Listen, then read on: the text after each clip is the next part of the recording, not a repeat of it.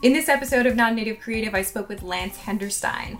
For this interview, Lance was based in Sicily, but his work usually takes him between Italy and Japan. Lance is a copywriter with a background in photography and other artistic fields, and in university, he studied East Asian languages and literature. He puts together his copywriting skills with his photography skills to produce a lot of travel related work. So he's created travel guides and travel articles for media outlets like the BBC, Vice, and Vanity Fair Italia, to name just a few. So, as you can imagine, a lot of this talk is focused on the realities of working in travel media today. We also talked about the roles and the responsibilities of photography and photographers in today's media landscape, so quite interesting. Also, full disclosure, Lance and I have been friends for many years, so this is a very straightforward talk. You'll also hear some of Lance's impressions about the differences between people who are from Japan, US, and Italy in terms of their working styles and their communication styles. You can check out Lance from the links in the description to find his homepage and where you can find him on social media. Also, for a transcript of this talk and other bonus materials, please visit patreon.com patreon.com slash non-native creative. Your support will help make sure the project can continue. Enjoy!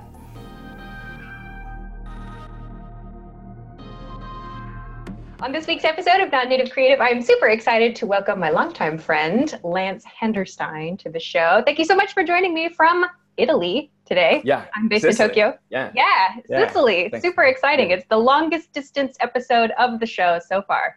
Congratulations. Ah, I'm already ahead of the game. I'm winning. yeah, yeah, you already get points. You already get points. yeah. So I'm super excited to talk to you about everything uh, that you've been up to. Uh, we met in Tokyo uh, many, many years ago and Yeah, have kind of yeah. kept in touch here and there, worked together on a couple projects here and there. Yeah. You are uh, a photographer and a writer, and uh, we're going to hear all about what you've been up to and your thoughts about your international experiences today. So Okay. Let's Sounds get into it with the first question that I ask everybody in the series All right. Yeah. the one that that that people often go, "What is this girl talking about?" For uh, please imagine yourself as if you were a superhero, uh, and if you had to describe your personal origin story, the thing that kicked off everything for you in your life and your creative and your international experiences, if you had an origin story, what would that be, and can you tell us? Ah, an origin story. It's kind of tough. I feel like I have these these left and right turns that like negate the, the Mm. earlier stories. But um, joke answer, I guess, would be Eminem, like Eight Mile. Please tell us pre- more. Pretty similar I'm to my. It's essentially a biopic of my early Mhm. teens, but with um, more rapping for me. No, How much more rapping? a lot. There was a lot of rapping. Um, yeah, no, that's pretty similar. I mean, it was it, my friends when that movie came out were like, "Have you seen this? It's you know, it's really close." And I was Uh-huh. like, no. "I'm going with Eminem. He's the Eminem. for me." Okay, Yeah, so he overcame the odds, and he exists in places he should not be, probably. oh, um, okay, that's that's no, I'm nothing is. like Eminem personality wise, but like Mhm. that that kind of where you just go totally culturally off um, Okay. From where people expect you to be. Maybe it works. gotcha. Sorry, it's not not so. no, but I I think that Yeah. we can we can we can come back to that a little bit later for sure. Yeah, I don't know. Growing up, I was you know I'm born in Detroit. Um, I moved a ton as a kid, so I was like always back and forth, moving Mhm. all around. So needed to make friends quickly. My friend groups were obviously really diverse and and you know not typical for Mm. I think someone who looks like me. You know what Mhm. I mean? Like the, it doesn't jive with how I appear, like the way I grew up. Um, so it's maybe formative in that way. Like um, you got to make friends quickly. You got to ingratiate yourself. You have to be a little bit overly confident. And I think uh, definitely in my younger days, it was like, you know, a cockiness, the kind of brash American cockiness that you need. It's obviously, it's a defense mechanism. I think, you know, any teenager does Sure, that. sure. And then hopefully you grow out of it, although that's not guaranteed these days. no, And no. it may be not even beneficial these days. Um, okay, but that makes sense. That yeah. makes sense. You know, like that ability Yeah. to quickly get to you know build networks in your community, and like you said, you had a diverse kind of friend group growing up. Yeah. So what was it that sort of led you to thinking like I know you studied um, East Asian you had East Asian studies was kind of yeah, like, it's like a linguistics, Japanese. It's a double major essentially. yeah so how, how did you get there through uh, through Oof. you know growing up in different places and so on what what kind of Yeah. brought you to that topic I was always interested in like um, in in the way people spoke. Uh, so I grew up in Detroit in like on the border. We're on the border with Windsor, Canada. Like you can literally look across the river and see mm-hmm. Canada. Mm-hmm. So a lot of the um, a lot of the media, like our radio stations, um, tons of Canadian TV. It's just terrestrial TV. It wasn't even like you know cable or anything. It's just regular beamed over. Mm-hmm. So I didn't I didn't realize that they were Canadian shows. I was just watching them. Like uh, you can't do that on television or Mr. Dressup. I'm aging myself a bit here, but and Americans, you have no right. You never even heard of these shows. Um, no. So these were on, and I noticed how they talked. Like they would say uh, dollar and like all the you know all the oh the Canadian Canadian the things like sorry, and they they just had a very clipped way of speaking. And I thought I had like a an incorrect accent because they're on TV, so they must be legit, right? Oh, okay. I like kind of clicked on for me. I'm like, why? Wait, why does my grandpa have this weird accent? I don't have this accent. Like, everyone's talks different. Are we choosing? Mm-hmm. I remember thinking about this all the time, and then doing impressions, a ton of impressions when I was a kid, uh-huh. of everybody around or people on TV. Um, and so I think the the linguistic thing was was clicked on early and then moving a lot obviously moved to california when i was a kid and then florida and then back to michigan and then up mm-hmm. north michigan back to detroit wow. and noticing that there were differences everywhere i went like everyone said did something different or had different mm. words that they were choosing um, so i've always been interested in that and always asking why why why you know like mm-hmm. really overly curious probably to the chagrin of my teachers growing up, but they always like stop asking why. Just memorize okay. everything. So was there some kind of moment that you were exposed to like Japanese media or to uh, Asian, you know, art or history or something? Yeah, I was never into like anime or anything like that. But my grandfather um, fought in the Pacific Theater and was like in the Battle of Okinawa. He's in the Air Force. Uh, he actually volunteered for the Air Force, which seems insane. Mm-hmm. Uh, he didn't have he didn't have to go. He got into some engineering program. He could have gone to Stanford and just like hung out for the war, um, but quit and decided to to volunteer. So he ended up in Okinawa and then at GHQ um, for a year or something when he's like, you know, he's mm-hmm. like 20 or something at this point. And uh, I, I mean, that's not the reason why, but I guess that must have kind of, you know, flipped a switch or something to let me know that that existed and that there was some kind of family connection to it. Mm-hmm. Later, it made it was cool because it had depth, and I went to the places he went to, like Hanamaki and like you know all these, um, you know, places in Tohoku where they the the soldiers were, and uh, yeah, that was weird. Like you know, kind of circle mm. of things. Um, and then I really didn't think about it. I always wanted to be bilingual definitely. So I assumed it would be like Spanish or something useful.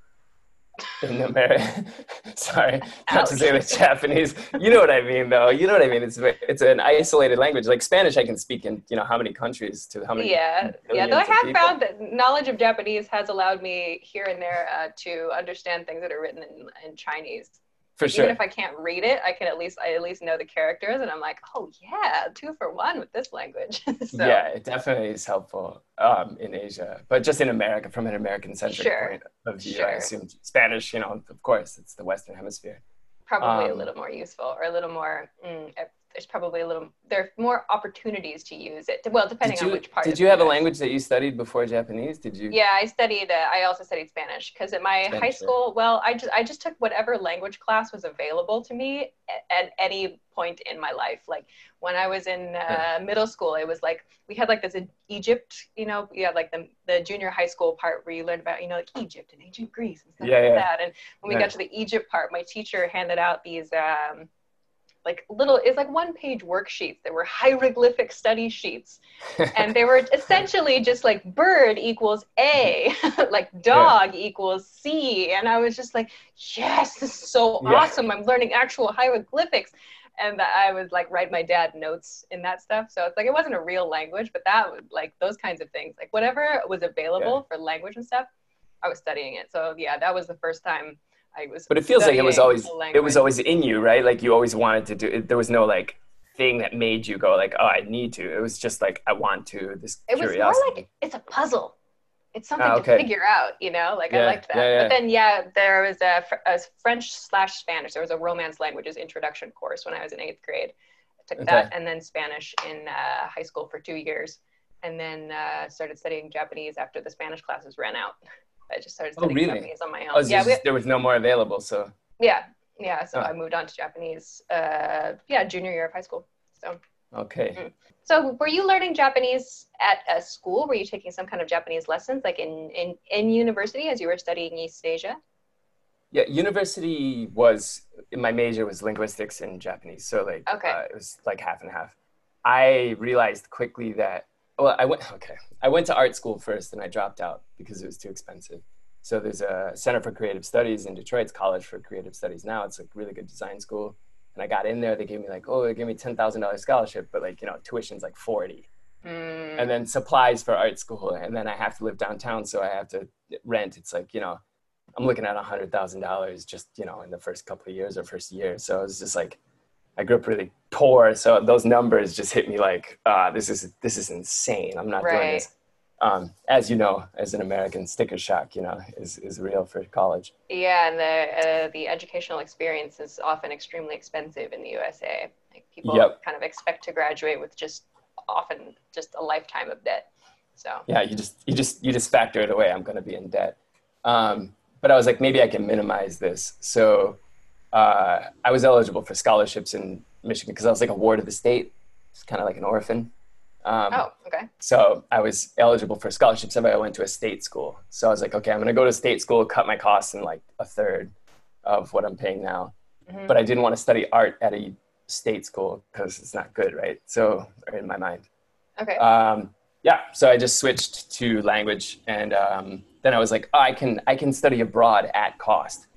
Like my, oh, my counselor okay. was like, you realize we have a free study abroad, like to Japan or wherever you want to go, really. We have like the biggest study abroad program, Michigan State. So wow, I was like, ah, oh, this is like jackpot. I can just travel for, you know, I, I figured I would never be able to do it. Um, sure. So that's yeah, I was actually, like, okay. That's so one of those things. Half my time.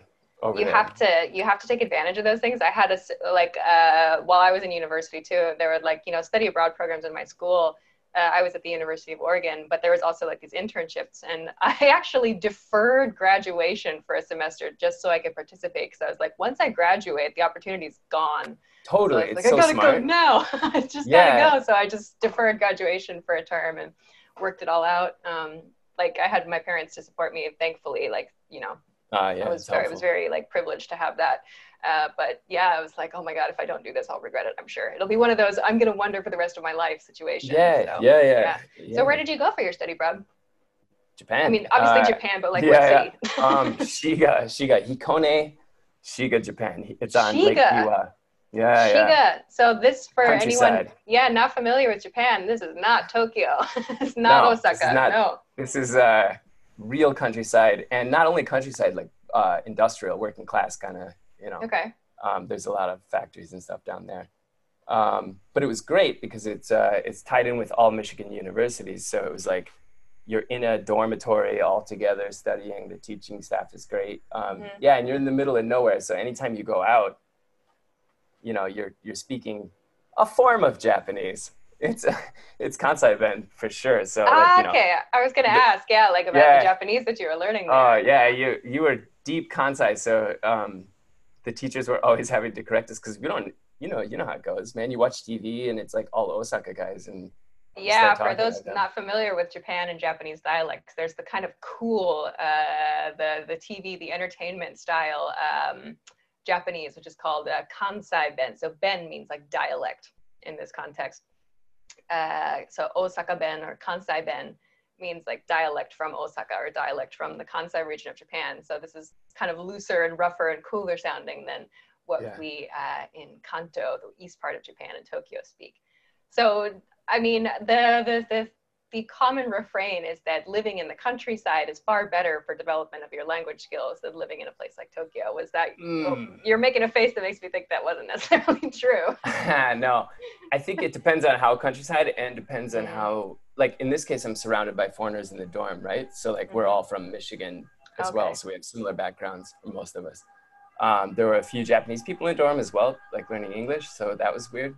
Um, mm-hmm. older people, not older, but you know, older than students. Um, less opportunities to speak or meet Japanese people because there's just less people, right? So Mhm. um, there was like a bar next to the place that everybody hung out called Tsukimoto's, and that was a good chance. People knew that the that our students hung out there, so they would come to try and practice English. Okay. This, but no, I mean, I I did a semester there, and I was like, oh, maybe I can actually. I never thought I could actually learn Japanese. Mhm. I honestly just thought I'd take it and it would look cool on my resume. I, I, honestly, I was like, oh, it's gonna look great. Like people are gonna be so impressed. It was like Uh-huh. a very egotistical reason for doing it, a hard language. Um, but then I did. As soon as I left that semester, I was like, oh, I can do this. Like I can definitely learn this language for sure. It's Mhm. not that hard speaking. Uh, writing is tough, but um, so I was like, okay, I'm gonna come back for a whole year by myself Mhm. so I pitched. I guess this is my first big pitch, really weirdly.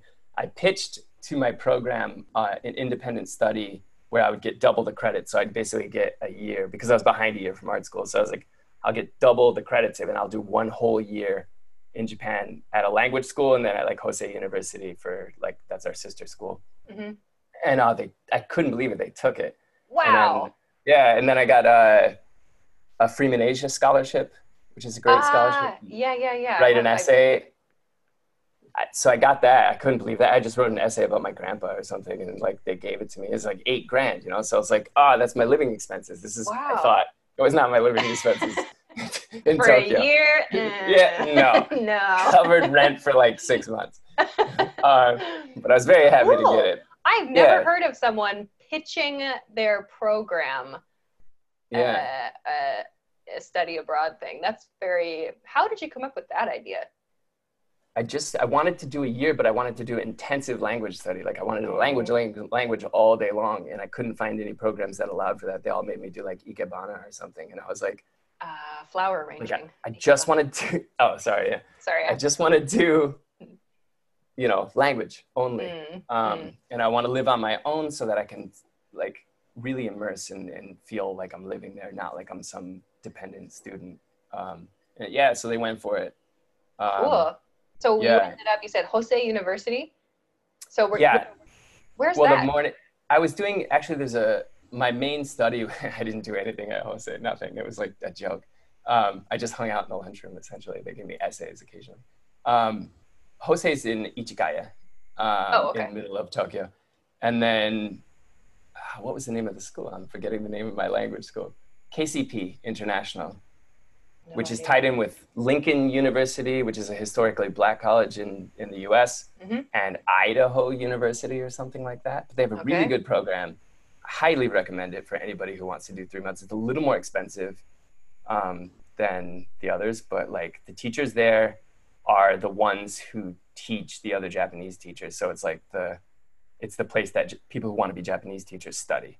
So Okay. they're, they're very solid. And, um, you do not cheat there. Like you can't jump up a level. You you can't phone in tests. If you miss a test, you have to take it until you pass. Like Mhm. it's just it's very very strict. Mhm. Um, and there weren't at that time many Western students. There were a lot of Korean, Chinese, Sri Lankan, and not only the people from like Lincoln University or American University. So it really isolates you. And uh, yeah, I mean, it really that solidified my language skills. I think. Okay, so you took that year to kind of to really build up your language skills and like I assume also get more comfortable living in like city Japan. Yep. Uh, so I assume then like once you once you had that language skills, you're like, all right, I want to put this to work, you know, literally and start working Nope. in Japan. Did you move directly into working? No. With, what'd you do after that? I wasted it for three years. Uh, Really? I- I- yeah, yeah, yeah. I don't know. I do this a lot. This is a, a bad habit. This is if you want some advice, don't do that. Um, stick with stuff. I, yeah, I just I don't know. I was like, okay, cool. I did that. Now I got to be realistic and you know keep working. So I got a job out of college working for CBS Radio, and I was gonna do radio. Dying industry, really dumb. No one saw po- no one saw podcasts coming um, at this time. So Mm-hmm. okay. so I was living in Los Angeles. This is like also, by the way, like the worst economic situation in. This is like the deep This would have been what? doldrums. 2000 2005. 2005. Okay. Yeah, I'm old. So, yeah, it's 2005. So I was like, "There's no jobs, man." and no one's Oh. hiring. So I took Uh-huh. the first one I got, which was good, CBS Radio, just doing board and editing. And I was living in LA, which I hated. I didn't. Uh, yeah, like live your your comment earlier about you know expenses and life expenses when you said you were living in LA, I was like that can't have been cheap. like it's still not cheap. better than like New York or San Francisco or something, which I just thought you can't, you know, unless you have a Mm. trust fund or something. I Um, see. So what brought you back to Japan in the end then? Uh, yeah, I burnt out in LA, honestly, Mm. and uh, I quit. I just quit. Like I walked into my the office one day and was just like, I'm done, Hmm. and uh, I just got burnt out. It's uh, it's but yeah, it is costly if you consider like car costs and yeah, I don't know. It just wasn't working. I, I I had a bunch of friends who moved out of there out there from Michigan after that, and they all loved it, and they're still living there, and they're doing great. hmm Uh, but for me, it just wasn't a fit. I always saw myself in like you know Chicago or Okay, so you hopped on a plane back to Tokyo or something. So I literally just was like, my dad was like, "Why don't you just take a vacation? You like you like Japan. Why don't you go see your friends and just take a couple weeks off and decide where you want to move next?" As soon as I got on like Narita Express, the like you know train that goes from the airport, I just sat down and the lady brought the tea. It was just like, ah, like I'm gonna stay for a year. So at what point did you start working as a photographer? Oh, uh, were yeah. you doing- I, Did you do the I English always- teaching thing for a while?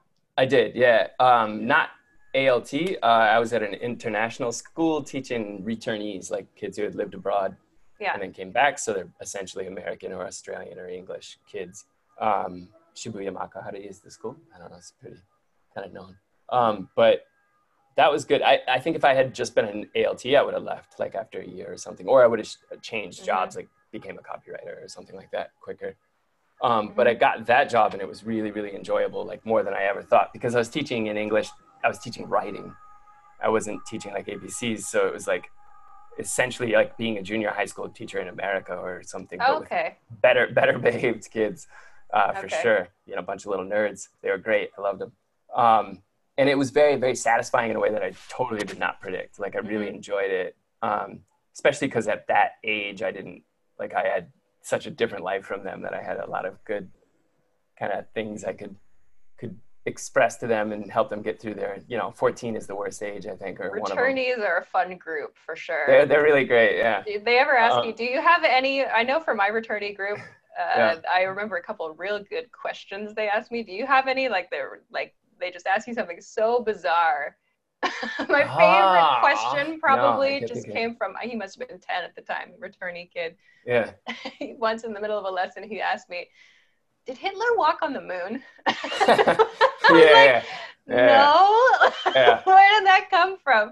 Yeah. That one, I just, it's just forever in my you mind. would, yeah, you would get a lot of stuff like that because it's like they have all the, the the base knowledge, and then they a lot of times don't have the filter, the social filters uh, built in yet. You know, because they're young, they're little kids, and like whereas if they said that in you know America, people would be like, you can't say that, or they would get some reaction. But here they can just I don't Or know. Japan. I, and and I think it's just Yeah. in a setting with, you know, a, a teacher, you know, that is sort of, you know, an That's outsider. Question. can get away with asking like that.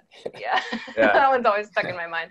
So you were doing that for a while and then like, did you pick up photography as kind of a, as kind of a hobby? That's, Uh, yeah, it's still mixed up. I studied, I did study photography for uh, the the year, uh, the first year of university. So I studied Mhm. black and white, did darkroom, all that. Mhm. Uh, went to Japan for my study abroad after quitting art school and didn't have a camera, and was, you know, I, I stupidly I should have just bought a camera, obviously. Um, but I had been borrowing my parents, and I thought they would let me take it with them with me, and they were like, no, and I was like, hmm, fine, then I, you know, I won't anymore. Um, so I was always taking photos um, for myself and for my family and that kind of thing. Um, after I finished teaching, um, I did a I prototyped like a program. I was going to go get my master's or like continue education or something. Maybe Mhm. maybe go get a master's in photography or something like that. Uh, and my friend sent me this new program, which is now kind of a gap year program for Stanford Design School Mhm. at this time it was like just a startup um, called experience institute which is not the most grabbing name but um, that sounds familiar actually.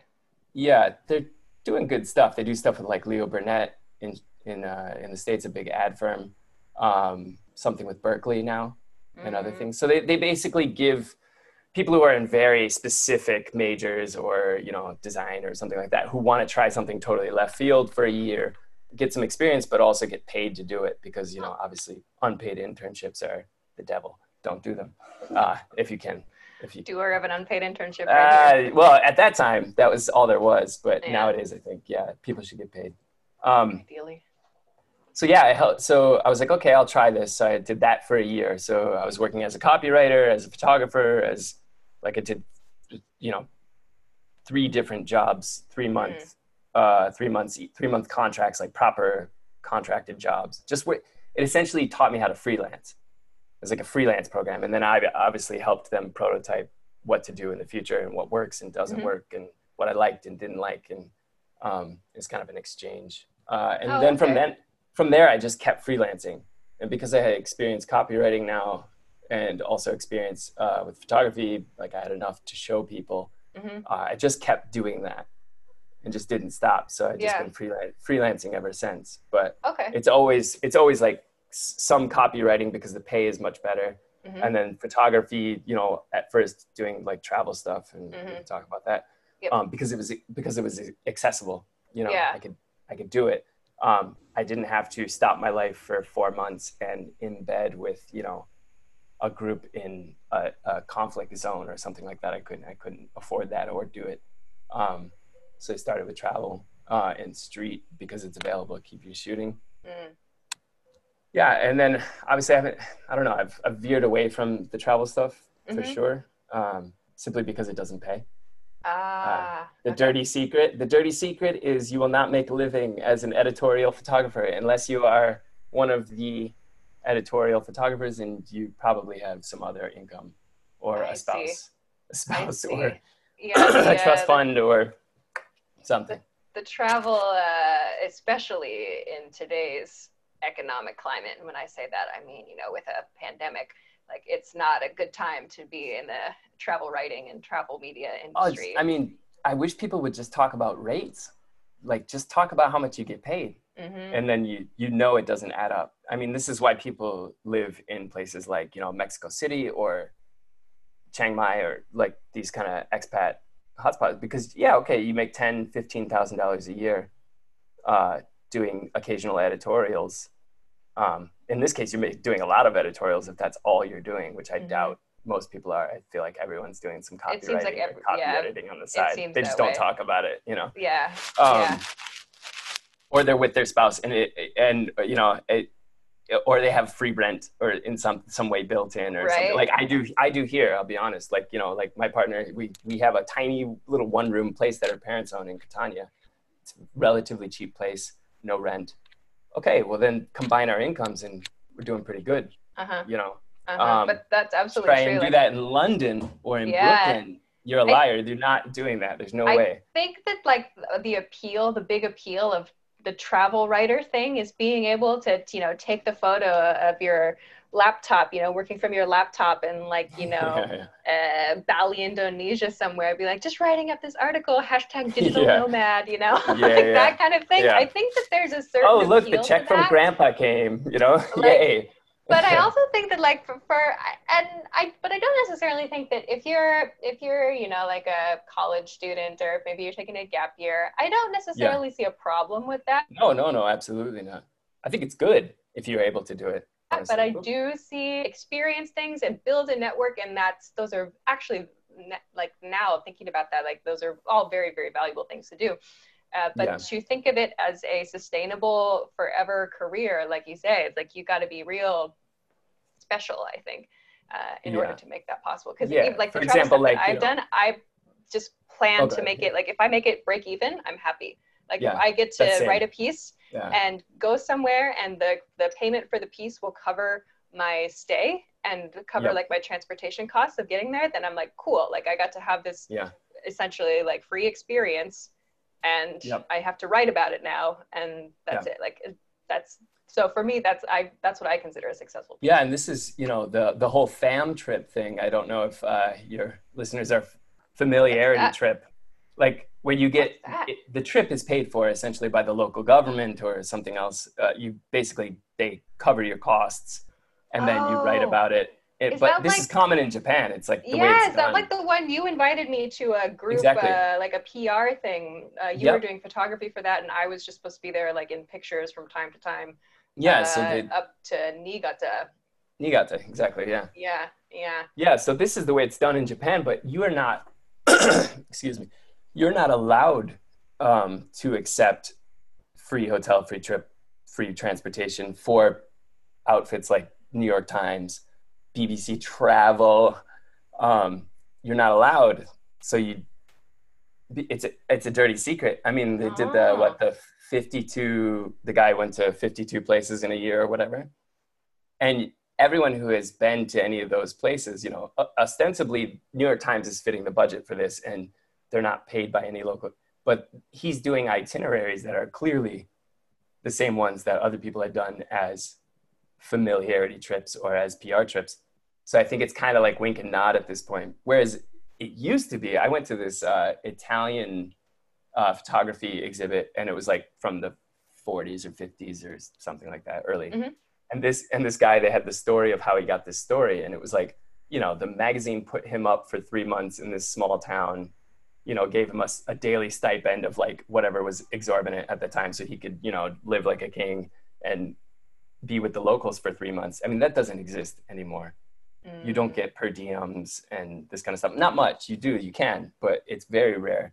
Yeah, and, uh, or now it's like I would say now the shift would, has kind of been towards uh, less towards writing perhaps and like there's a big shift towards the content creator or influencer yeah. industry these yeah. days it seems so yeah you like need to they, do all yeah there are these uh, you know uh, content creators or people who run like big instagram accounts that can take these gorgeous photos these mm-hmm. lifestyle you know appealing lifestyle photos and those you know are, there's trackable information and yeah. uh, all kinds of data SEO that, and, you know, yeah that yeah. hotels can use to determine whether it's successful or not so yeah the yeah. as the as the industry shifts for sure and as consumer behavior shifts as well i think it's i mean it's it's natural to see that kind of shift happen sure. but at the same time it's, it's also important i think in in the case that you're talking about and in the case of yeah. like the influencer content creator type content to always keep in your mind this is probably not real like this is yeah. probably not a real experience well i mean this proved it it's not sustainable really unless you're already in a place that needs a ton of content which in that case is probably expensive uh, more expensive you know what i mean um, mm-hmm yeah, you can't travel around right now. So how can you sustain yourself? I think you need to always have something that you can rely on. I don't want to say mm. fall back on because that sucks. That sounds like your parents. Um, but it's you know you need something to fall back on. You go get that business degree. Don't make get sure that you, business degree. Uh, make sure no, you have a, have, have the my my approach has always been have the stable thing. Like even if yes. it's not your favorite thing, have yes. this stable thing and make sure that the stable thing allows you to have enough time to do the unstable things. Yes. And then if the unstable thing takes off, great, grab that yeah. and make it your next stable yeah, thing. Yeah. That's kind of my strategy. That's I kind yep. of leapfrog around that way. Absolutely the same. Absolutely the same. I always have that little back in my back pocket. I have a copywriting portfolio that I can get work right? with and if right. I need to. You know, There's always a skill set, a marketable hopefully thing. that stays. Yeah, I don't okay. know yeah. Um, so let's I, then talk like what. Uh, so we're obviously uh, you're you're talking from Italy today. So what made you think? Yeah. All right, I'm done. I'm done with, with Japan. I'm done with all Never. This, all I'm not. I'm not done with Japan. I still love Japan. It's my second home. Um, oh. I think from from next year, if if it allows, I'm gonna. I'm. I'll be splitting time. I'll be doing about half and half. Uh, okay. Uh, between here and there. Um, luckily, I have a very understanding partner who's okay with that and uh, okay. will come with me. And she loves Japan too, so it's like we cool. we we do well over there. Um, nice. Yeah. So. Uh, yeah, I'm not done with Japan. I mean, obviously, the reason I'm here is because I met a girl when I was working. So that's how it goes. There you go. Uh, there those you Italian, go. Sicilian girls will get you. Um, Uh, yeah, no, I, I wanted to give it a try. I did also always want to live in Europe at some point. I wanted mm. to give it a, mm. an honest try. I don't know if Sicily quite is the Europe I was imagining for myself. Yeah, I wanted to ask you, like, how does how does your life in Europe, how does your life there compare to your life in Japan? Like, I, I was thinking, like, uh, it must be it must be quite a shock, like, yeah, differences. More than I expected, yeah, because I had been here for the expo. That was when I first came with a Japanese company uh, called Peace Kitchen, Umari. They were doing like food stuff. Oh, you met my yeah, boss. Yeah, I met them. Yeah, Yeah. Hema. Yeah. Mm. So I was doing stuff for them for expo, and then I was like, you know, oh, this is a nice place, but I, I definitely wouldn't live here. I mean, there's no, I don't speak Italian. I don't. There's Mm. no reason for me to to do it. So I was back and forth between here and there, Milan Okay. and Tokyo, because it's so cheap to fly from Milan to Tokyo. It's like crazy cheap. So I was like, oh, this is sustainable. I could, yeah, it's like I got tickets for like four hundred dollars round trip, six hundred dollars round trip regularly. I think because they have two airports in both cities. I don't know. Um, but it was really, really cheap. And I was like, oh, this is totally sustainable. Eventually, it started to become like, ah, maybe this is too taxing on a relationship. So I was like, maybe this isn't fair, actually. Um, so I, there's an agency, a photo agency here who um, my partner had introduced me to, and they were like very keen to like work together. And I was like, great. Um, this is kind of my first experience with big promises, uh, no delivery in Italy. Okay. common. I feel, and I'm gonna. Didn't sorry, you? guys. This is my viewpoint only. This is my experience. For this does not speak is- for everybody. he is he is attempting just to. my personal experience. Stereotypes are coming, guys. yeah, if um, you're just listening, this is this is a No, I won't your go- mileage may too- vary. Yeah. I, I, I won't go too far. Um, face-to-face big promises here. A lot of big promises. They want to do big things genuinely. Mhm. they- you know, the same way Americans, very similar to Americans. Like I got big ideas. I want to do these big things. You and me, we're going to work together. It's going to be great. Yeah. Awesome. Um, the tendency is, I think Americans feel like deep, deep, deep uh, fear and obligation of not backing that up a little bit. Like it burns your reputation, right? to uh, we have pride. yeah, self pride. What a concept. Yeah, no, you do. You feel like my word is my bond, and if I don't back this up, I'm going to look like a liar or Mhm. or uh, just a blowhard. Um, Italy, I think either either they I don't know what's going on behind the scenes because I'm not privy because I don't speak Italian, so maybe it's it's partly my fault as well. But like they will it'll it'll just not happen, and you'll be like in the planning stages, and it'll just not happen, and they'll be like, sorry, maybe we'll try next year and you're like i just invested like you know two months in this thing that i thought was going ahead. And then it's just like oof. And uh, Mm, i don't know if that's the the red tape because there is a lot of bureaucracy here. I don't know if it's just like they get excited they're excitable. So they get excited about the idea and they really want to do it. But then when they can't they get ashamed. And so they they just put it away and just they won't respond to emails As in, like, are you saying like that you just get ghosted? Yeah. Yeah a lot of Oh. ghosting here and especially with like payments and this kind of thing was just shocking to me because you know the states japan they pay you know what i mean generally like Mhm. it's I want to uh, ask you a bit about your photos, though. okay So, uh, you said that you'd studied uh, photography, specifically black and white photography, uh, Yeah. and you had been, uh, you talked about doing some travel photography um, Yeah. as well. But is I wanted to ask if there's like a specific kind of look that you're going for, or some kind of uh, like specific vibe or atmosphere that you are trying to evoke in your yeah. photos. yeah i definitely don't like explicit kind of informational photographs for myself. I like looking at them. I love like good reportage and stuff like that. But Mhm. um i want like a hint or like uh, i want to leave enough room. I want it to be ambiguous. Like so if i'm shooting in japan i kind of don't want it to look like japan. Mm, I like avoid cliches. Like I don't want cliches. You can't avoid them entirely. You're gonna get them. Um, but I don't want like you know the salary men on the zebra stripe, the Blade Runner purple stuff. I don't want that. Like I, it's it's you can do it. It's it's more marketable for sure. Um, Mhm. But I just want a hint. I want like I don't want to explain. Excuse me. I, the there's a volcano behind me, about a mile behind me, and it's puffing away with uh, some some good dust. tonight. Oh, are you allergic Um, to volcano? Apparently, I am. No, I never knew this, uh, but yeah, uh, no. yeah. I don't like overly explicit. I, I like you know, it's like poems are great. A great example, I guess. Like, you don't want a poet poem to be like, and this is what I mean. You know, Yeah, that's true. That kind of ruins Ugh, it, doesn't it? just You or know? like the end of a movie where it's like, and they all live happily ever after. yeah, gross. Or it was all just a dream. yeah, Um, yeah. In photography too, so, so much stuff. Um, again just opinions but like so much stuff is very explicit now and probably because of so many people going to art school nowadays um, and the instagram effect like everyone having access this is a good thing because you know i grew up a poor kid. I would love to have this kind of i would loved to have a smartphone when i was a teenager. I would i would have had a completely different trajectory. Um, but you get a lot of the same look. There's a formula and it's really easy. You can do that formula. You can just see it. You get a million examples. Whereas you used to have to go to like a library or even on the internet you had to find who it was that did certain kinds of work and maybe you copy a little bit but you can't do it perfectly. Now you can do it perfectly quite easily um, and it so it, a lot of stuff gets very samey samey and i think mm. very advertising and i mm. think the line the line between art and advertising has gotten so blurred that I don't think anyone can see the difference. Or not anybody, but a lot of people don't care really. They're like, what's the mm-hmm. difference? Who cares? I like that photo. And I'm like, well, good, that's fine. But I think, you know, someone who's probably doing galleries or something like that can tell the difference.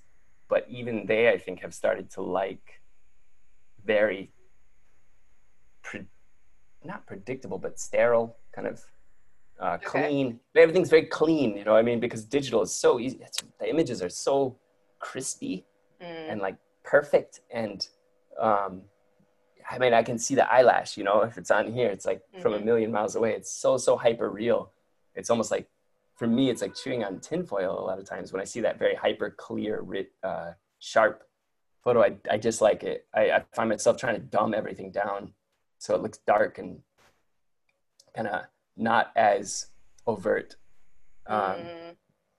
If I that makes sense. I'm yeah, rambling actually, totally, but this no, is I feel actually, strongly about this. Like No, that was that was I was looking for for yeah, kind of your perspective on that because like when I see your photos on Instagram or Twitter or something like that, I have I've, I've there have been times when I'm just like, what is going on in this picture, Lance? Like, why did you choose this picture? I'm just like, yeah, I don't I know hope, what I'm looking so. at here. It'll be like It'll be like a reflection on like a window, and I can kind of half yeah. see a lady's face inside. And I'm just like, how I've often wondered, like, what is the thought process in in finding these? Or like, you posted one recently that was like, I think of a garden somewhere. Like, I want it looked kind of like rainy uh, season, yeah. Uh, yeah. like in a pond maybe and it was it was like it could have been someplace in Japan, but it could have been uh, yeah. someplace else too. Yeah, that was, was, like, uh, oh, that was interesting because I like that. It made me think, and so I was like, yeah, I like. That was just an iPhone photo too, as well. It's just like you know, and then I just darkened it. Um, mm-hmm.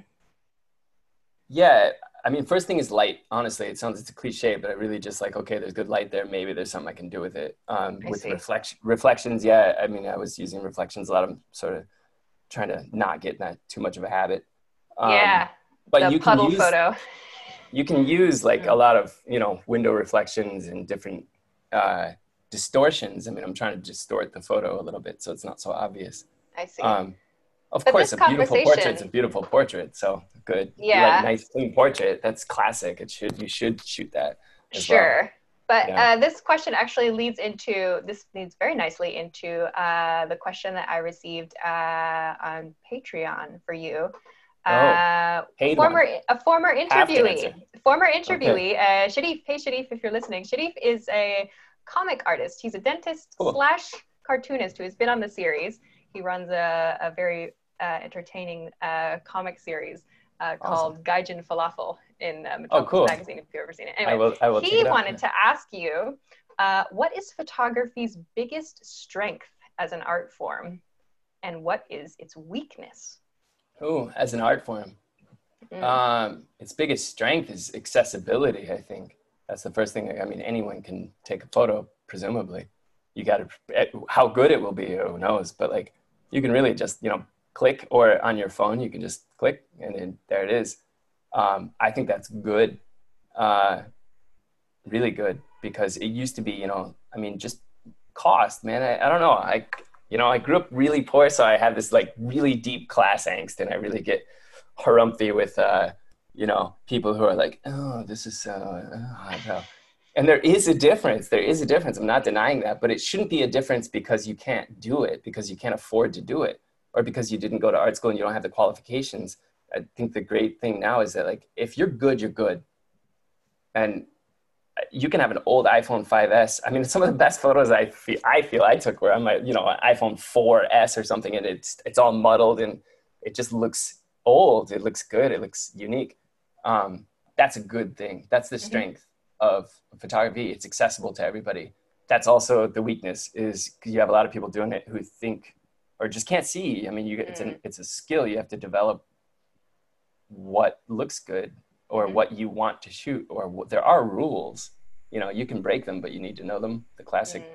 thing uh, weakness too is it's commercialized and like we were just talking about it's it's been so bled together that like people can't see the difference anymore i mean it used to be a scandal to shoot color because color was for advertising right oh really i didn't in know the that. 60s yeah, yeah yeah then you get like you know Winogrand and all these other people and uh, uh, uh, anyway, a lot of people that started doing advertising and then they were like, I like this result with the color, I'm going to switch. You weren't a serious photographer if you shot color. Now mm-hmm. it's just a silly, now it's an affectation to shoot black and white, right? Actually, like, yeah, I've thought that a couple times. Like every once in a while, I'll be like, you know what? I like this picture in black and white, but I'm like, is this going to look pretentious? a little bit. You know? Yeah, I mean, I mean, it's good for war and stuff because it makes it stark. You know, it makes it. It, uh, it ah. feels we have an association that that's a serious issue it doesn't. I see. That's interesting. I, mean, this, I, I much prefer a juxtaposition. I will take the silliest picture possible and throw it in black and white. I yeah. love that. Like a, yeah. a perfect recent example. You know, like the giant Gundam down in Odaiba. Yeah, yeah, yeah. I took a picture, like I was, I was doing the same pose as the Gundam, and then I put that in black and white, and I was like, "Yes, this is cool." No, there's nothing wrong. I, these are all creative yeah. choices. Who cares? But, Absolutely. Uh, but people do have associations, and if you don't know what the associations are, maybe it, it doesn't translate for people. Mm-hmm. Um, yeah, I think, uh, yeah, black and color, black and white, this kind of stuff. Uh, weakness also too, like I get, I will say I get almost angry or I get indignant when I see, which is a recent trend, it's very common, a very serious issue like, you know, domestic violence or something like this. And you have these women who are literally like beaten and by the person that loves them. And you have them posed like like there's some champion on a hill or something like that. It's, it looks like if I put Abercrombie or if I put some brand across the bottom Gap, you would think it was a, an ad. And for me, I feel like that does a disservice to that story because uh, you don't have to make them also look like poor, suffering, you know, old Caravaggio paintings where people are like, oh, crying and stuff. But like mm-hmm. a little bit of levity, mm. or uh, mm. not levity, excuse me, gravitas, like, you know, a little bit of keep it, the tone isn't right for me because I understand the, the intention is to empower this person or to make them not look weak uh, mm-hmm. because something happened to them. This is just one example, but um, yeah, but posing if I can if I can put a good thing is if I can put a logo or if I can put like Coca Cola across the top and it looks like it might work. For me, I feel like you need to make a different creative choice to express the pain that is real for that person and not just a, a photo project for you. That's like almost imposing your style that you learned in you know your master's of photography program onto an issue where maybe for me at least seems dis mm, it doesn't work or it's not doing what it's supposed to be doing. And i think there is a power to documentary photography that requires restraint and and uh, getting yourself out of the witnessing of that or these people are allowing you into their lives. They're allowing you to do they're telling you very personal things. They're telling the, the journalist very personal things. And you're presenting them in a way that looks fake and there's or too pretty it's just too pretty like it's too clean and mm-hmm. their life in if it's in this case their life wasn't clean their life was difficult and messy and tragic and you're mm-hmm. making it look like a Benetton ad. You know, I, I, I don't think that's good. Uh, I see. That, so that's, kind of again my personal opinion. There's a no, lot of stuff that works. It's an important question that's been raised. Uh, this, I've read I've read this question raised uh, with similar topic in the case of like uh, looking at um, children who are suffering from extreme poverty, yeah. uh, and like the ethics of photographing a child uh, that is obviously malnourished. You know, how do yeah, you yeah. approach I that situation? how do you how do you communicate uh, this dire situation and encourage people to try to help uh, yeah. while not interfering like what is yeah. what is the role of the photographer Uh, it's a really yeah. important question to ask. Wasn't wasn't that specific issue that he he um, this is I know the exact story you're talking about where the guy took a picture of the little uh, kid in I don't know Ethiopia or somewhere Yemen. I, I don't, don't remember. Um, somewhere he was starving. The kid was starving. It was yeah. a very graphic photo. Yeah. Yeah, it was very hard to look at. And then did he help the kid afterwards, or he didn't? I can't remember what people were angry. About. I don't. I I remember the discussion. Uh, okay. Anyway, the, about the ethics uh, more more strongly, but uh, yeah. well, that is another is another good question. Uh, but the I think that like as you're saying with the accessibility yeah. of of of photography, uh, it does become hard, especially in this era, the social media era, to t- like remove your ego from yeah. from the situation. And yeah. uh, another key question that's come up several times in this series is uh, forcing yourself to think about your goal. So it's like, mm. is your goal, uh, uh, to put it in the words of a translator who is in here, uh, Emily. Yeah. Emily, uh, ah, I know Emily. Is your yeah, yeah is your goal he said, Is your goal to be popular on the internet? Or is your goal to be the best translator you can possibly be? Exactly. So it's another important yeah. question that you have to ask yourself, you know, regardless yeah. of whatever creative form you're yeah, pursuing. I, what is your I, goal?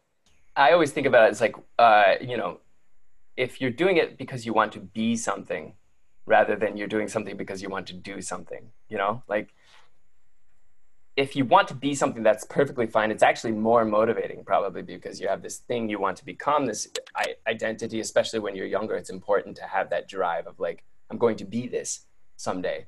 Um, but the thing that's going to sustain you is not people not accolades. Because if you if the uh. accolades stop or the praise stops are you going to still do it? Or are you going to stop doing it if you're going to stop doing it. Exactly. I'm sure that you're familiar with the very famous david bowie interview the never play to the gallery interview. Have you seen that? Oh i possibly but that not, is not required viewing. Everybody who's listening okay. and watching has to go and google david bowie never played at the gallery. It's like a minute clip but he's talking okay. about how uh, as an artist you have to always essentially do the thing that you feel that uh, is your is your creative work. So if you are okay. if you are doing something uh, purely to appease other people, it's just not going to work. You know. Yeah. It's not the thing. Or it'll be it'll be derivative. I mean, it's that's the problem with social media and Instagram, isn't it? Because I, I feel it too, man. I, if I get a like, it feels good. And I start thinking, oh, this one got 100 likes. This one got 50 likes. Everyone is prone to it. Even uh-huh. the fa- most famous photographers that don't care. Absolutely. They definitely like when people like their photographs. That's of course, why you, we all want to be liked, you know? We're social creatures by nature. Absolutely. If that's driving your work, if the cart becomes the horse. Because mm, I think you have to kind of walk a fine line because most of us are not David Bowie and we will never become David Bowie. You know, no, we like to think of, of ourselves as David, David Bowie. Bowie. That's guaranteed. And so yeah. while I think that all of us can aspire to a level where we don't have to care about, yeah. you know, marketability, I think that most of us still have to consider how uh, how to market our skills you know Absolutely. how to, how to make other people want to participate or how to make other people want to look at or listen to whatever. Like we're not all david bowies unfortunately no. for better or for worse. So you know how yeah. do you how do you um, find that line for yourself? I think it's a really important thing to consider and to reconsider from time to time for sure. Absolutely. Yeah. But this relates to see i'm yeah. segueing to oh, you're good. Very uh, natural. two uh, just because our time is going real quick. Phew, yeah, lots of good topics. Chatting. But I wanted yeah. to ask you, uh, with regard to this topic, then you've worked for big, uh, you know, media outlets. Yeah. You mentioned the BBC. Uh, you yeah. did a piece uh, for uh, you've done work for Vice, uh, Vanity Fair in Italy, and many more. But I wanted just from like a um, less from like an artistic perspective more kind of from the perspective of maybe somebody who's watching or listening that's thinking like how do i even begin to work with yeah. like those big media outlets how do i how do i even like approach them how do i pitch them like how did you make those connections to get your work uh, seen by you know the readers and uh, viewers of those media outlets I asked I like I asked other people who who were doing it. I just wrote to people. Um, part of the Experience Institute prototyping program that I did for that year was was they taught you how to approach people like via okay. email. And then I got some tips and some hints. And luckily, BBC, uh, BBC Travel specifically, has an author's brief. If you Google like BBC Travel author's brief, it should come up. and they it's thorough. It's like extremely thorough about what you must do for their for a pitch if you want to pitch them. So mm-hmm. like you got a story idea, great. Here's what you have to have. This, this, this. Don't do this. It's like a, a little mini masterclass on how to pitch. And I think nice. if you follow follow that and do a like a more quick condensed version of that, you're going to get a lot of hits. I was lucky mm-hmm. with BBC because I was uh, again Japan sells itself kind of. Um, and I had enough photos to show them that they do at least the photos would be good. Mm-hmm. Um, yeah, but p- pitching people very succinctly, very cleanly, and not asking for anything. Mm. I think like make sure that you're telling them what you can give them. I see. Okay. Nice. You know That's, what I mean? That was a good, that was a real solid piece of advice. That's useful for a, a lot of people, I'm sure. Um, yeah. Other things you've talked already, we've already talked a lot about uh, travel media yeah. and media, social media in general. But is there anything that you you think, you know, like um, you you hope to see a change in terms of travel media or like uh, yeah. some way that you hope things are a bit different especially you know post pandemic yeah i think yeah definitely. Uh, i think it as we talked about like it was a bit saturated um, with people who were kind of hobbyists or people who didn't really need to be doing that taking up that space because for them they don't care one way or another. They're going on that trip or you know the whatever. They're stationed there you know um, with for their job so they do this on the side which is okay but they're they're weekend warriors or something i don't know um, those people i think are going to be kind of off now which mm. will maybe maybe i hope allow people who are very very serious and committed um, and presumably maybe more experienced or more talented to get more deep articles out. I think the checklist kind of stuff, maybe I'm wrong. I might be getting, you know, old and out of touch, but like the checklist, I, this is my hope. Uh, let's just say it's my hopes. The checklist kind of BuzzFeed, like these are the top 10 places. We can all do that on Google Maps, man. We don't need you. Right. I go right. there with my Google Maps and I, I see the stars. I go, um, I don't need you anymore. I don't need a list. Mm-hmm. Um, what I would like to read, and I, I think the the success of long form articles, uh, the success of you know podcasts like Serial podcasts, you know those ones are really long, in depth, really deep, um, and a lot of podcasts dedicated to one topic in particular where they go really deep. Mm-hmm. I think that's there's a market for that, and maybe subscription services like you're doing with Patreon and stuff like that. Maybe that's that's good. Um, that's my hope. I mean, I wish we could get back to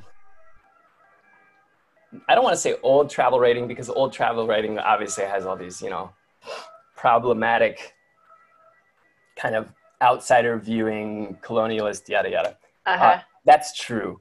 But the writing, the people who are writing, Norman Lewis, I mean, if anybody's interested in reading travel writers from the past, Norman Lewis, an English writer, he did stuff on in uh, in Sicily, the mafia, like uh, Naples 44 is like post war. It's amazing. He's doing like a report, basically reportage, but it's beautiful. It's literature, um, you know. And I I still believe that there are some dividing lines between a blog and literature. I know a lot of people it's all the same. It's not. Um, Rebecca West, uh, she did. It's a very long book, so this is not light reading, and this is not really what I expect from people because it's like Godhead for travel writing. But um, Rebecca West did something about Yugoslavia, where it's, it's she's writing ethnographies about you know, uh, it, it's just beautiful writing and very informative. Something a light version of that is what should be in like the New York Times.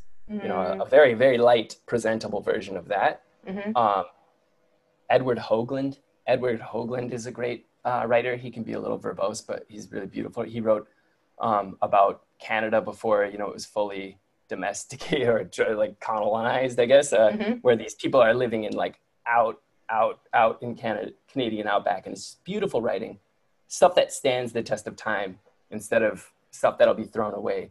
A listicle, um, yet another one. A list, yeah. Just yeah. like go back and go back and read uh, travel writing from even just pre-internet, when stuff was actually had to be printed, mm-hmm. and you'll notice a striking difference in the in the level of writing. The, the just how good the writing is mm-hmm. purely. Um, mm. Um, I'd like to see a lot less I, a lot uh, less. Personal Right. experience. I First don't care. person. I don't know you.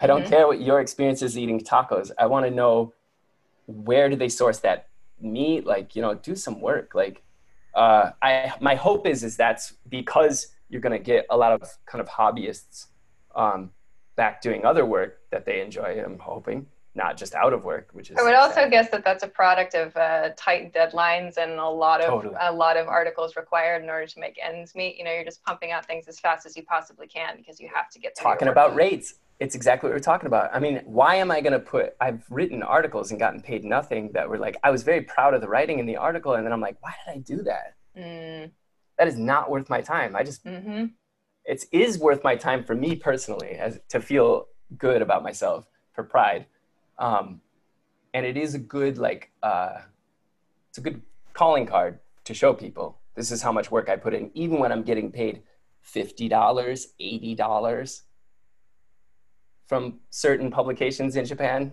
that are in English. Uh-huh. Who can make a? You can't. Yeah. So it's, it's it's a blog. It's a glorified blog, which is nothing wrong with that. But don't present it, you know, as if you're uh, living off of that as well. yeah, it's, it's it becomes little tidbits of information that are useful here and there. I like Um, I like listicles actually.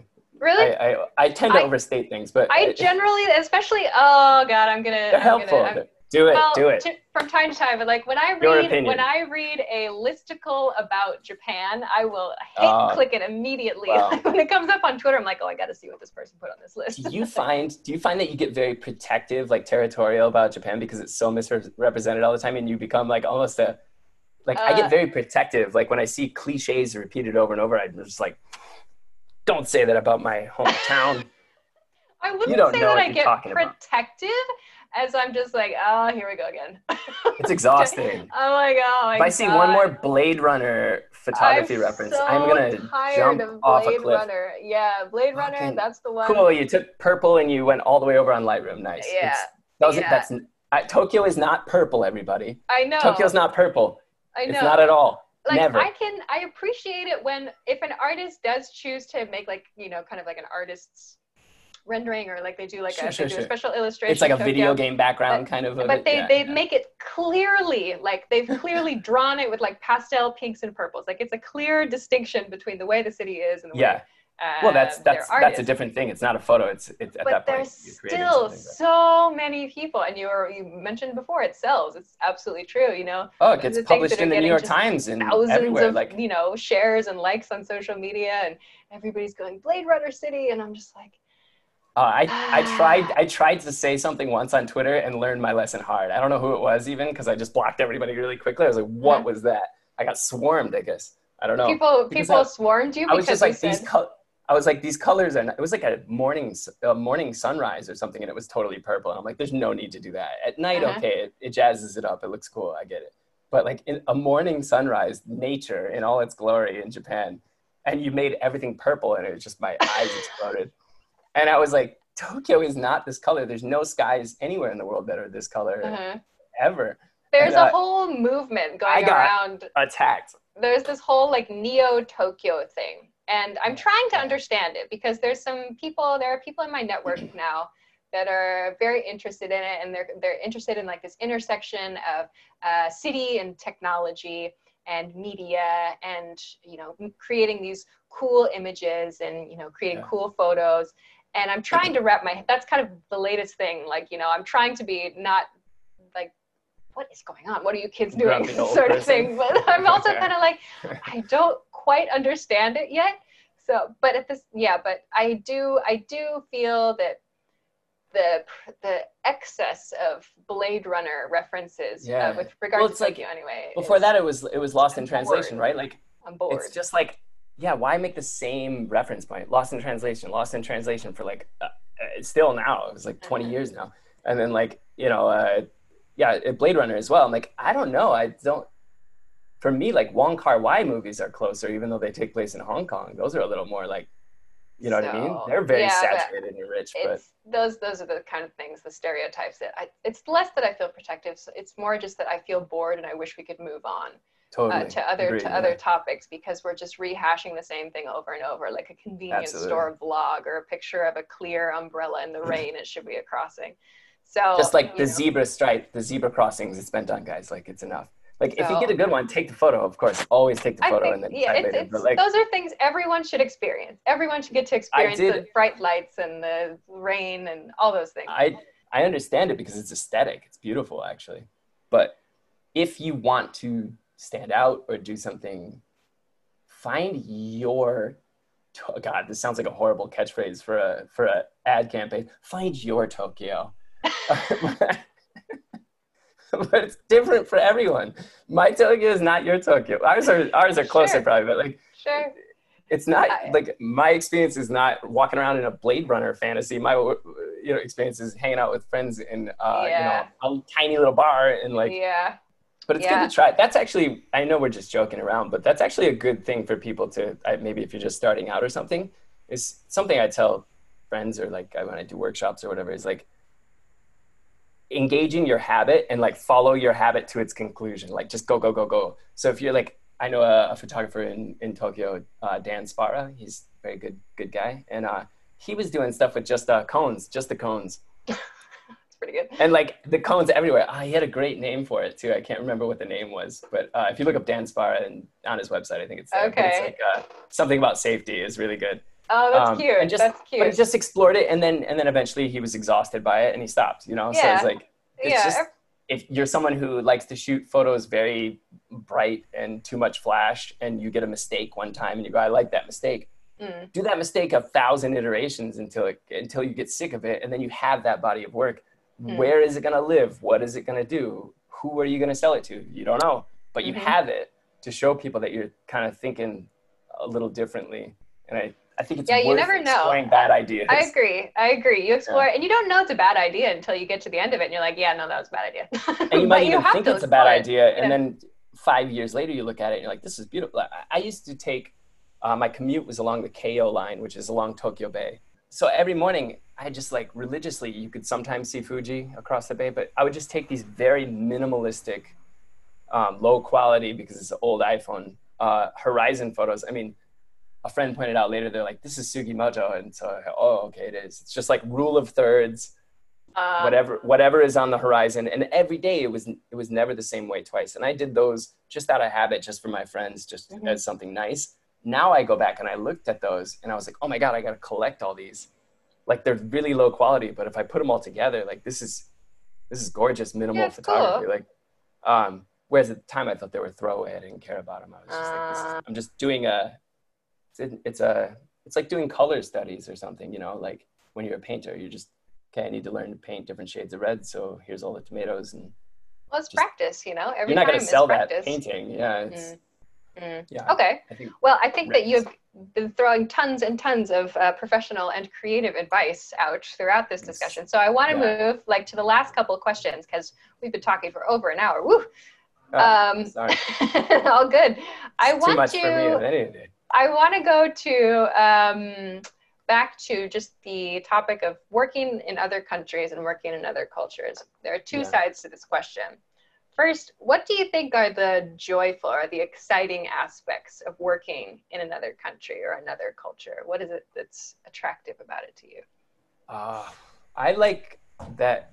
Maybe you find this. Not everyone agrees with me on this, but I am quite literally a different person in Japanese than I am in English. I think. Mhm. Like I'm a different person. There's some some of it transfers over, but like when I'm speaking in a meeting in you know America, I'm I'm a totally different person. Mm. I'll shout out whatever you know because the rules are different. One, but like also because just I don't know. It's like your brain shifts. It's code switching, right? I mean, like everyone does it.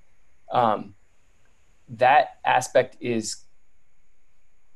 I, maybe this is too deep, but like, for me, it's like it proves that there is no like stable identity or like there is no stable ego. It's fake. It's false. Like there's no narrative for who I am. I'm a completely different person in a different situation. If I get enough sleep or I don't get enough sleep, if I'm speaking Japanese, if I'm flailing in Italian, um, these aren't the same person. These are different people, and they have different strengths and weaknesses, confidence levels.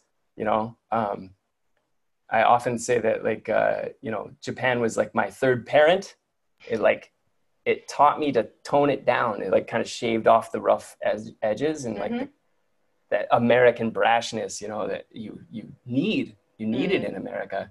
Actually, going back to America, it was tough to shift back to being like a little bit more assertive.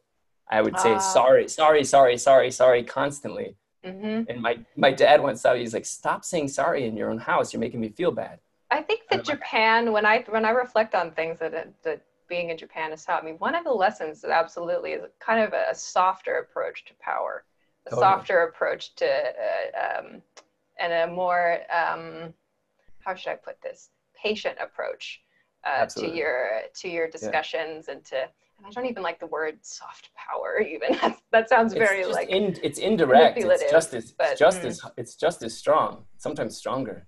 So um, that's a very interesting thing. But the flip side of this question, then, too, yeah. is what do you find challenging about working in other countries and cultures? Uh, well, obviously, America is a very individualistic country. Um, so if you have that mother culture whispering in your ear all the time, there's a many times anyone who's lived in Japan, especially, can relate to like you want to flip the table over and be like, listen, idiot. You know what I mean? And it's not. It's just that they are not going to give in to your personal proclivities. You need to adapt to this situation. The rules are set generally. Work within the confines, work within the restriction.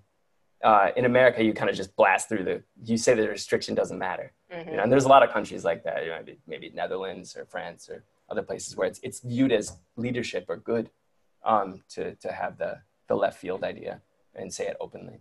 Um, Italy is very individualistic like America, but it's very inconsistent. Like in my experience, I just, one minute everything's great, the next second everything's uh, wrong and like not good. And I'm like, it was fine a minute ago. Like, what's going on? Why is everybody, again, my own limitations, like, why is everybody freaking out now? Mm-hmm. Um, a lot of times because of lack of attention to detail or something like that. But I like okay. I like working on very loose. I want to say stuff that is not like managerial in Italy mm-hmm. is way be- is much better. Like vineyards or something. If you go to vineyards or um, these kind of places, these kind of spheres are more.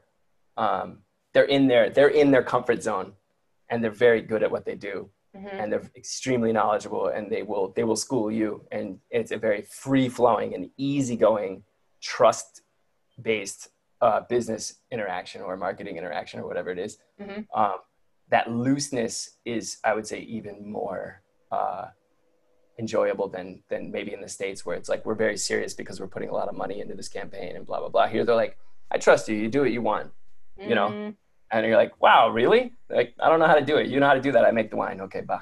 Like, that's cool. That's and, cool. Yeah, if you're a creative, that's awesome because you're like, wow, I have carte blanche. I can do what I want. Right. Um, and that was kind of one of like the one of my hypotheses actually in going into the series in general was that like you know, in my experience too, working with kind of more cre- creative, less you know, big companies, big business, big bureaucracy. Like while those have it, you know, there are wheels and rules and everything that make those things go yeah. and uh, you know make them efficient or whatever uh, yeah. it's often you, you got you have to be willing to play by those rules and so that's very not attractive in some cases uh, and for many people your personality type just doesn't fit so well with that but I, I yeah. was curious about i've been curious about that you know why is it that you know people who are serious in creative fields you know there's it's it's a very different uh, it's a different way of approaching your work and approaching even your collaborations too so that's yeah. interesting uh, yeah. to hear that uh, from a winery too. Oh, that sounds fun. Uh, yeah. But because uh, time is very, very long. yeah, sorry, I want to get to you the, can edit. You can edit out all the hums and ahs and like cut like five five minutes good. from it. That's an old trick I use in the radio. I just cut out all the breaths and then oh. you get down oh. like two minutes. Oh yeah. Um, I want to. I mean, like uh, I know. Obviously, we both know. Obviously, the world is in a bit of a is a bit. What should I say? The world is in a lull, experiencing a lull it's a real fixer upper. We, are in a little work to be done situation at the moment. Yeah. But yeah. Uh, is there a next project that you're going to be working on, or is there a next thing that you're hoping to pursue? Ah, I, I guess what I'm working on right now, just to give you an idea of like the kind of balance between like what I have to do for money and then what uh-huh. I what I do for my own enjoyment or my own passions. Yeah, both. Uh, Basically, the question yeah. is what what can people look out for? Uh, what can people yeah. Expect to um, I am. I did. I worked with uh, a fashion company called Golden Goose uh, here in Milan. They do shoes. Totally cool. not anything I've been involved in before. I did all the, the copywriting. They have like a, a, a ostensibly it's a it's a guide to Argentina, uh, which was interesting to try to do with mm-hmm. Uh, the current situation, as we're calling it. Um, so that's coming out soon. So Golden Goose Guide to Argentina is okay. I, I wrote that. Um, and then that's for paying the bills but it was also very enjoyable. Weirdly, mm-hmm. it's one of the rare times that it worked. And don't you love that when you get a cool re- job that also uh, pays your bills? Love that's it. The, that's, that's the, dream. the, dream. That's that's the dream. You never get it, but it's the dream. Occasionally, it, it coalesces. Mm-hmm. Um, and then I there's a everyone should follow this uh, account on Instagram. It's Shoichi underbar Kudo underbar Aomori like the place Aomori. Awamori. Not, okay. not Awamori, the, the drink. Awamori. Oh, oh Awamori. Okay. Yeah, yeah. Sorry. Shoichi Kudo. Um, and it is essentially like a Vivian Maier type situation. This guy was a, a, a journalist for a local paper in the 50s, so just after the war, just post war, all black and white. Um, was like group really poor, is not able to get any jobs because it's all credential based in Tokyo. So he he's basically relegated to shooting his hometown. Took all these amazing time capsule photos, but they're beautiful photos too. You know, mm-hmm. it's not like they're just from that time; they're just gorgeous photos. Um, a real uh, unsung talent, um, and his daughter, granddaughter, daughter, uh, Kanako, is running this Instagram account, which is now just picking up. Um, so I wrote to her and asked her if I could have permission to sort of introduce that in English uh, somewhere, like The Guardian or somewhere. I'm pitching a lot of different editors to to write the story of this guy, uh, because first of all, his personal story is amazing, and then these photos. If you, see, I mean, go and look at them, and it's like mm. if you mm. like Japan at all or you like photography at all, it's just like what a treasure trove, um, and what and a really cool story, which I think there's nowhere in English to read it. So I'm I'm hopefully cool. gonna write that and introduce him. I have to talk with her next mm. month, but cool, yeah. awesome. Yeah, so I'm excited about that. That is awesome. So then the yeah. final, the final, final, final question is just where can people find you if they'd like to learn more about your work or see these projects that you talked about? Instagram's probably easiest. Yeah, okay. just uh, it's Lance Stein because my last name Henderstein is too long and okay. troublesome. Probably it's just Lance Stein. Lance Stein. Okay, I'll put a yeah, link easy. to that in uh, the podcast description and the YouTube description. And yeah. anywhere anywhere else that we can find you, I will put that into uh, wherever wherever you'd yeah, like me to link to. I gotta update my go. site. I'm very bad at marketing. This is the the secret, the bad secret is I. Well, I'm awesome. marketing. That's yeah. okay. That's okay. You know, so we all Good do what we can. Good at emails. That's it. That's something. That's something. Yeah, it is something. okay.